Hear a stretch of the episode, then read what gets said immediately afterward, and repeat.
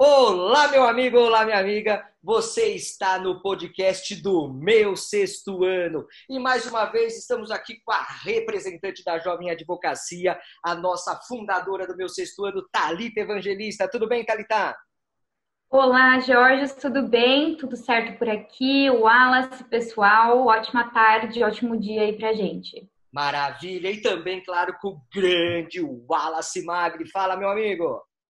Fala, Jorge, como é que tá? Tudo em paz?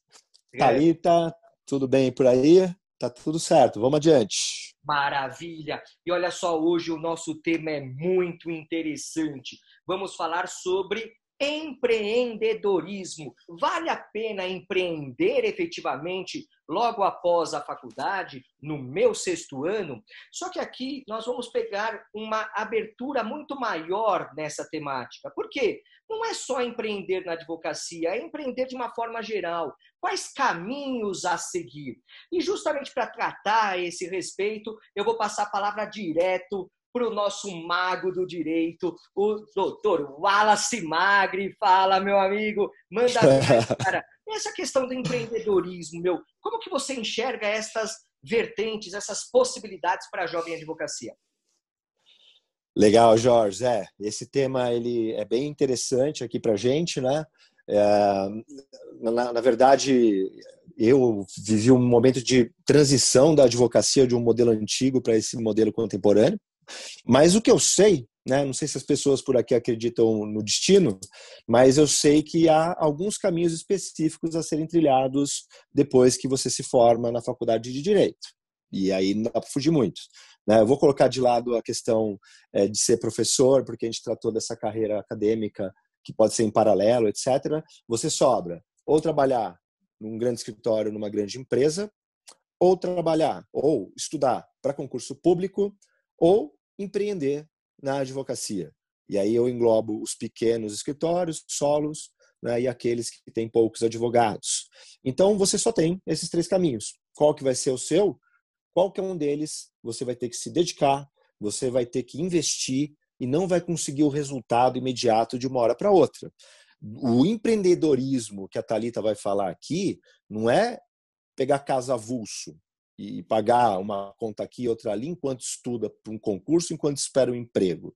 A gente vai falar de um empreendedorismo de quem quer criar uma carreira baseada numa atividade jurídica. Então, neste formato, é que cabe a discussão sobre você tem que determinar qual que é o caminho que você quer ter na sua vida. Tá? Ainda que haja é, espaço para erros e acertos, é, a gente vive no momento em que as decisões têm que ser um pouco mais firmes, me parece. Então, se você quer trabalhar em escritório, às vezes tem, tem gente que me, me pede, Wallace, eu queria trabalhar no escritório legal. Aí eu falo, tá bom, você fez estágio aonde? Ah, em um monte de escritório pequeno. É, você, é, depois que se formou, trabalhou como? Ah, só trabalhei sozinho. Você não tem o perfil da vaga. Eu, gostaria muito, e conheço gente que trabalha em grandes escritórios e grandes empresas, mas você deveria está trilhando já esse caminho do networking de quem trabalha nesses setores de grandes empresas, sabe? Não tem, não tem como você cair de paraquedas, por assim dizer, né? Porque você vai ficar meio treininho. Então, assim, você vai para esse caminho, às vezes é porque você já está por aí, e, a gente acha super legal, viu, gente? A gente trata mais de empreendedorismo, mas é o empreendedor quem também batalha, né? Uma vaga de um em cem é o que eu vou brincar, é o que tem nas três formas que você for escolher. É a chance de você vingar em concurso público, numa grande companhia ou num mega escritório, ou empreendendo é a mesma, é uma em cem, tá bom? Então, primeira, a escolha é tua, rapaz, moça, seja como for. Quem está no caminho do emprego, não tenho nada contra emprego, tá? Então, vai atrás, é uma carreira que se faz, às vezes você tem que se especializar no que não quer. Hoje em dia eu vejo muitos advogados gestores, mas não vou entrar muito nisso porque não é minha.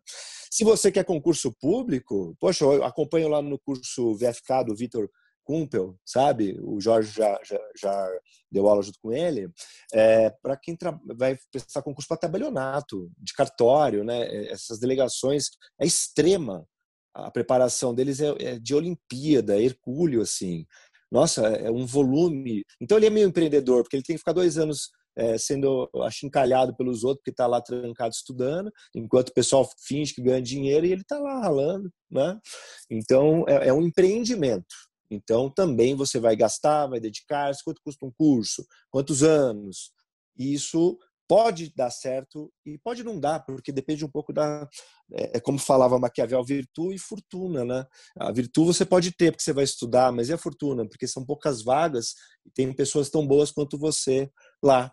E quando a gente parte para a nossa vidinha aqui, para o nosso mundão, né, Jorge Talita, que é do empreendedorismo, você também tem uma chance em 100 o modelo de negócio ele vai precisar ser desenvolvido. Eu não me sinto como um exemplo a, a, ser seguido, não é? Porque, como eu disse, na minha época, a gente era o produto. Então, a advocacia era vista assim: eu sou advogado, dane-se, eu tenho isso aí, né? como se fosse um sapateiro, sabe-se lá? Eu tenho esse ofício, então as pessoas vêm atrás de mim. E a gente era o nosso produto. A maioria dos advogados mais antigos vivem dessa falha, eu inclusive, de, de viver da venda do produto direta e sei lá o que, que é isso, né, na visão do empreendedorismo. Então, eu não vou dar uma de charlatão, eu estou estudando um pouquinho e um dos motivos que eu vim é, para cá é porque eu percebi uma nova onda da advocacia, a pandemia só escancarou, de uma migração do modelo de advocacia produto e gestão né? E aí foi quando a Talita apareceu, você já sabe, na minha storyline do Instagram. Eu falei, puxa, eu preciso conversar com essa moça. Aí conversa vem, conversa vai, aparece o Jorge. E a gente está aqui, e hoje, especialmente hoje, Talita, eu estou aqui para te ouvir, porque você sabe que eu colei na tua, porque eu preciso de uma ajuda para entender melhor a minha advocacia como um produto no sentido, né, enfim, é, do jeito que você trabalha essa coisa. Então conta pra gente esse caminho do conhecimento, do estudo que você tem e da sabedoria prática de ser sim uma jovem empreendedora jurídica que eu admiro muito ver, independentemente, né, de a gente ter caído aqui junto no meu sexto ano. Ah, que legal, poxa, eu fico emocionada com as suas palavras. É, é legal essa troca, né? O quanto eu aprendo com você, com o Georges, e eu acho que esse é o principal ponto aqui do sexto ano, né? E eu começo dizendo que é, empreender não é fazer o que quer, né? A, é, a, gente tem essa visão do empreendedor, principalmente na área jurídica. É, essa coisa do escritório de advocacia ser algo muito grande, a gente faz com que os pequenos e os jovens advogados não se enxerguem como um empreendedor, não se enxerguem como um escritório, como um negócio, né? E isso é um grande problema, porque eu vejo que as pessoas entram neste mundo da advocacia autônoma por dois motivos. Um, porque ela quer, e esse foi o meu caso, né? Então eu já era advogada associada e eu quis abrir o meu escritório porque eu vi uma oportunidade bacana para abrir.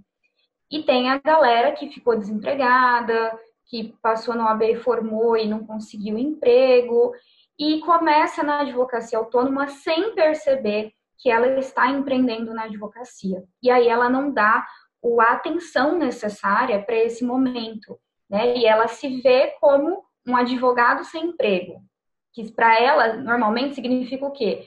Fazer casos avulsos, como você falou, né, Wallace? É, pega um caso ali, pega um caso aqui, entra uma grana boa, segura uma, uns boletos.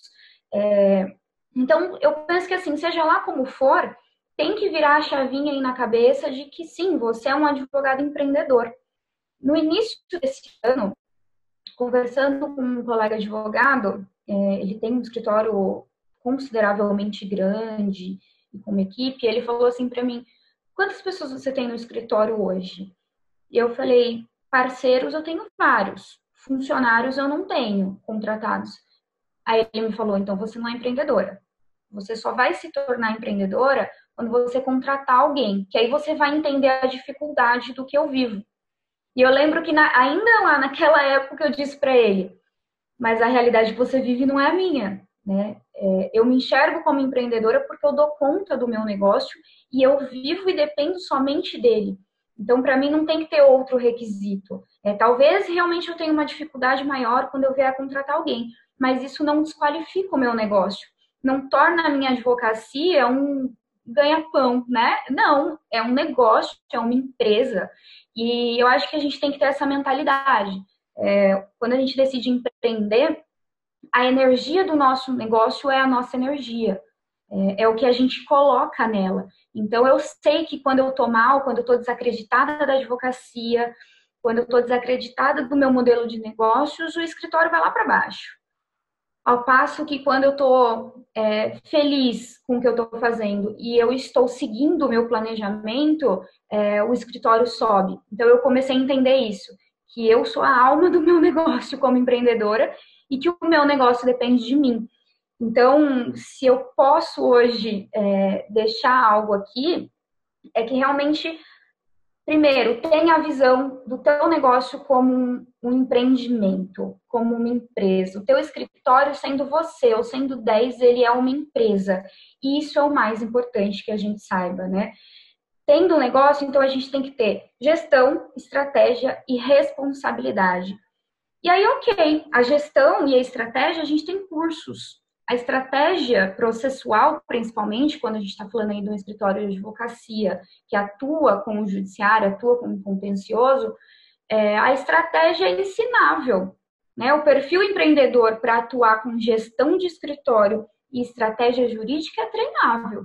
O que não é treinável é a questão da responsabilidade. Isso não é, não é curso que vai te dar. É você que tem que virar a chavinha e entender que você é responsável pelo teu negócio. É, eu converso bastante até com o Alice sobre isso, né? Que a gente está ali na, na advocacia diária. E eu sempre falo isso, a minha dificuldade com pessoas é porque hoje o jovem advogado, o recém-formado, ele sai da faculdade com a postura, com a capa do estagiário. Ele acha que ele é estagiário para sempre. Então ele quer fazer uma parceria com você, ele chega no meu escritório para fechar uma parceria ele me entrega o prazo nos 45 do segundo tempo, claramente um prazo mal feito, jogado, porque ele tem a certeza absoluta que eu vou revisar. Ou seja, ele está pouco preocupado com o nome do meu escritório, com o nome dele que vai assinar a peça. Ele está pouco preocupado com isso. Ele está preocupado com os honorários, né, em receber e em botar para frente. Então, se tem algo que você pode, pode sair daqui hoje é, refletindo sobre a tua postura, não é sobre a gestão, não é sobre estratégia. Isso daí corre atrás, estuda sobre empreendedorismo, sobre marketing jurídico, sobre escritório, enfim, você vai tocar a tua vida. É, veja como está a tua responsabilidade como advogado. Quando você assina a tua peça, você tem certeza do que você está colocando ali, é, você assume o que você está colocando ali como empreendedor, como advogado, e eu acho que isso é o mais importante, da gente começar a nos enxergar como, sabe aquele dono do escritório que a gente estagiava e a gente achava ele o máximo? Hoje nós somos ele. E aí você não precisa ter um escritório com 90 mil casos para você ser aquele cara. Você já é com um caso e sozinho no teu escritório. Você é o empreendedor, você é o dono do negócio, você tem capacidade e responsabilidade para ser esse cara. Basta você querer. Essa é a minha visão de empreendedorismo. E aí a gente leva esse papo aí para o Instagram, vamos fazer live, vamos conversar sobre isso, que eu acho que só agrega, né? A gente só tem a aprender com todo mundo sobre esse assunto. Jorge, eu queria muito ouvir. Aí você também tem uma experiência de escritório, né? E de empreendedor, de dono de escritório. E eu queria saber o que você pensa a respeito também. Maravilha. Bom, Thalita, eu creio que a tua fala, eu poderia simplesmente falar, você falou tudo, nem vou mais falar nada, porque realmente você tocou nas principais dores que o jovem advogado que busca empreender precisa perceber, se atentar e superar. Eu acho que você tocou nos pontos mais basilares que envolvem essa realidade, essa realidade dos dias de hoje. Né? É, aqui o que a gente tem que pensar sobre quando a gente fala em empreendedorismo, né? E o Wallace na, na primeira fala dele ele foi muito feliz em estabelecer que empreender é, é múltiplo, né? A gente tem que ter a visão do futuro para saber qual caminho trilhar neste empreender, no que você vai se dedicar. Aliás, quando a gente fala em empreender, a gente está falando em autonomia para que você, diante das suas experiências, diante dos seus conhecimentos, diante das suas competências, acabe por promover o seu caminho. Né? Que pode ser num concurso público? Claro, ok. Você tem perfil para isso? Bora lá. Você vai pagar o preço e atingir o seu resultado. Com dedicação, com garra, com abdicações né, próprias de um concurso público, onde você passa, primeiramente, você saiu da faculdade, passou num exame de ordem que todo mundo pode passar porque não é seletivo, ele é autorizador para a prática da advocacia, né? e você vai para um setor do concurso público, onde só os melhores passarão. E muitas vezes aqueles que conseguem se dedicar 15, 16 horas por dia, porque eles têm um background, eles têm uma possibilidade de não precisar correr atrás de outras fontes de renda. Né? Então, você tem uma concorrência muito até desleal na área de concurso público. Né? E, claro, até o Wallace deu o exemplo do concurso para para notário, né, que é, acho que, o supra-sumo do concurso.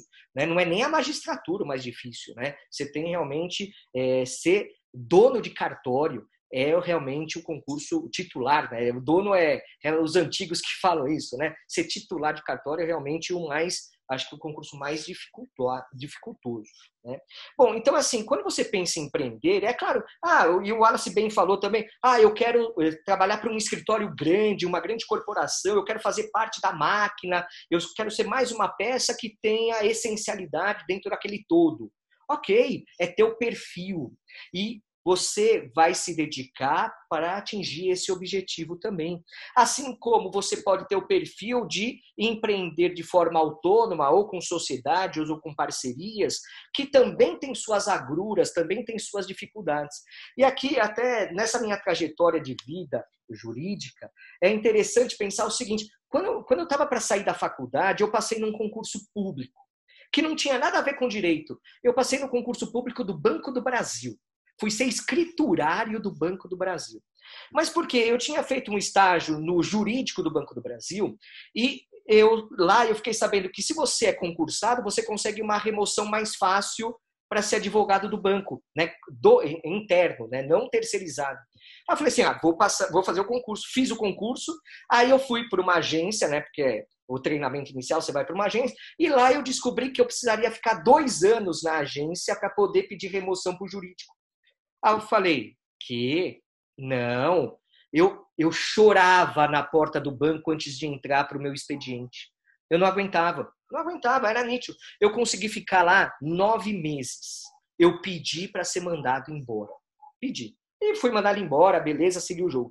Depois, olha só, aí eu passei também muito tempo depois empregado, e vi que eu era mais explorado do que ganhava, né? E eu falei, pô, eu tenho competências para eu ter o meu próprio escritório. Eu não preciso trabalhar para outra pessoa. Né? Então eu falei, pô, quer saber? Eu vou para minha carreira solo. E aí eu planejei, meu, eu lembro que os meus primeiros honorários foi 100 reais numa trabalhista, porque foi feito acordo, né? Então coloquei uma mesinha num escritório de um é, de um amigo meu, aliás, do sogro do, do meu irmão lá que me deixou colocar mesinha, assim, vai com ajudas tal. E aí eu, como eu sou da área de direito consumidor, como vocês sabem, né, eu acabei prestando um outro concurso. Olha só que legal, concurso para o Procon. Fui ser técnico do Procon. E cheguei lá, pessoal, olha só que engraçado, eu cheguei lá, é, fiz exame admissional, passei no concurso, isso, aquilo, tal. Cheguei no dia de deixar a carteira de trabalho para começar na outra semana, eu falei assim, olha, mas eu queria saber se eu tenho eh, alguma situação de maleabilidade no, no horário, né? Ou é rígido, cartão, tal. Porque eu dou aula também, tal. Falou assim, não, aqui é cartão na entrada, no almoço, na volta do almoço e na saída. Não tem outro jeito. Eu falei, obrigado, peguei minha carteira de trabalho de volta e fui embora. Não assumi o meu cargo lá. Né? E o que eu, eu, vejo é o espírito empreendedor, eu não consigo ficar amarrado. Agora, isso, claro, que causa também outras repercussões, porque eu tenho que pagar o preço do empreendedorismo. Né? E o que eu quero trazer para vocês é que nada é definitivo. Né? Tanto que hoje eu sou leiloeiro público, eu enveredei na área mais exata da advocacia no ramo de leilões, que é altamente lucrativa, e tive uma oportunidade de ser leiloeiro e falei, vou empreender agora como leiloeiro. Então, olha só que interessante, eu acho que é, se você tem dedicação, se você tá, tá, é, tá a, assumiu que vai ter que pagar um preço em qualquer área que você venha a empreender, concurso público, grandes escritórios ou o seu próprio escritório que pode ter parcerias, sociedades, empregados ou não, como muito bem a Talita estabeleceu. Você tem que se dedicar e saber que você pode mudar também o seu caminho ao longo do tempo com base na evolução que você vai ter. Isso que é imprescindível, é saber que você tem capacidade de colocar sua energia positiva em algo que vai te retornar algo bom. E algo bom não é só dinheiro, algo bom é dinheiro também, mas satisfação, é felicidade, é fazer as coisas com prazer, e aí você tem que ter um propósito de vida também. Eu acho que é isso que eu posso agregar diante de tudo que foi dito aqui, tanto pelo Wallace, tanto pela Talita. E é com isso, pessoal, que nós fechamos aqui esse nosso episódio, e eu convido vocês a, claro, também seguir nós nas nossas mídias, lá no Instagram, no arroba meu sexto ano, além do nosso canal no Telegram com conteúdo exclusivo. Tudo isso está lá no link da bio do nosso canal do Instagram. É isso aí, meu amigo, é isso aí, minha amiga, jovem advogado, jovem advogada, bora lá, bora que dá. Abraço!